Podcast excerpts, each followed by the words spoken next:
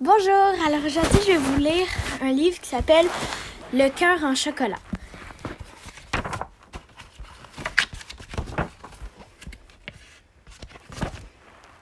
Chaque matin, dès son réveil, Olivia se dit qu'elle est chanceuse. Non, non, elle ne vit pas dans un château. Non, non, elle n'a pas, elle n'a pas le plus beau vélo. Elle ne peut pas non plus faire tout ce qu'elle veut. Pourtant, chaque matin, elle sourit en ouvrant les rideaux de sa chambre pour faire coucou au soleil. Puis, toujours souriante, elle va réveiller Lucas, son mini-frère. Ensemble, ils vont s'asseoir à la table pour le petit déjeuner. Bonjour, mes jolis.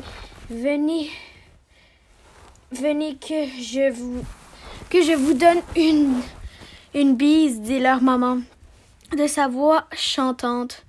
Au centre de la table, un panier rempli de chocolatines les attend. Olivier et Lucas raffolent des pains au chocolat.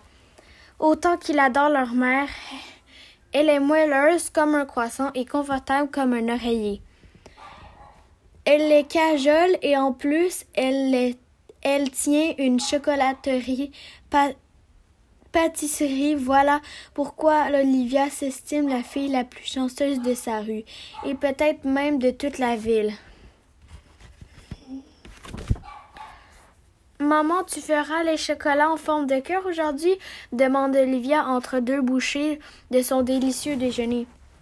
Mon petit cœur, tu sais bien que le samedi, c'est le jour où je prépare les meringues à l'érable. Miam, s'exclame Lucas.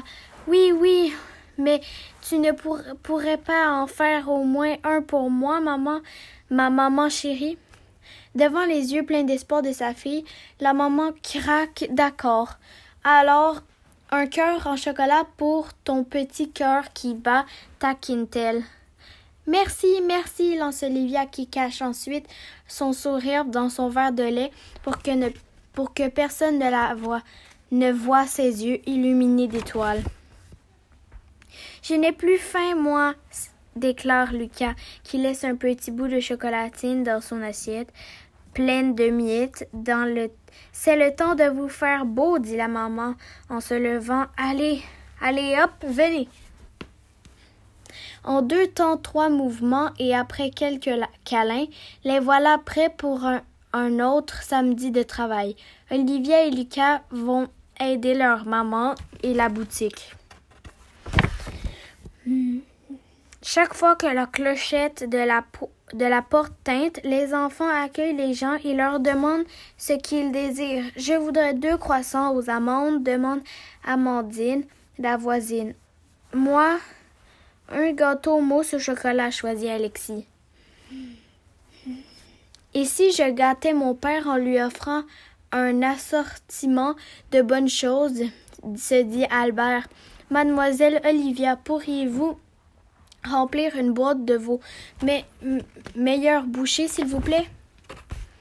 Les gens entrent et sortent, la clochette fait entendre sa musique. Olivia surveille la porte de temps en temps.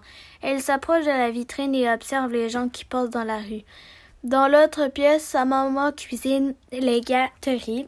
Lucas crayonne sur des feuilles au bout du comptoir, les dessins d'animaux et des maisons s'accumulent, il en offre à un à chaque client.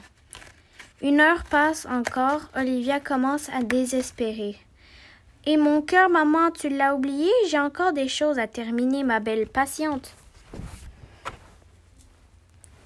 Juste avant le dîner, la clochette teinte une fois de plus. La porte s'ouvre et laisse entrer Madame Constant, suivie de Noah.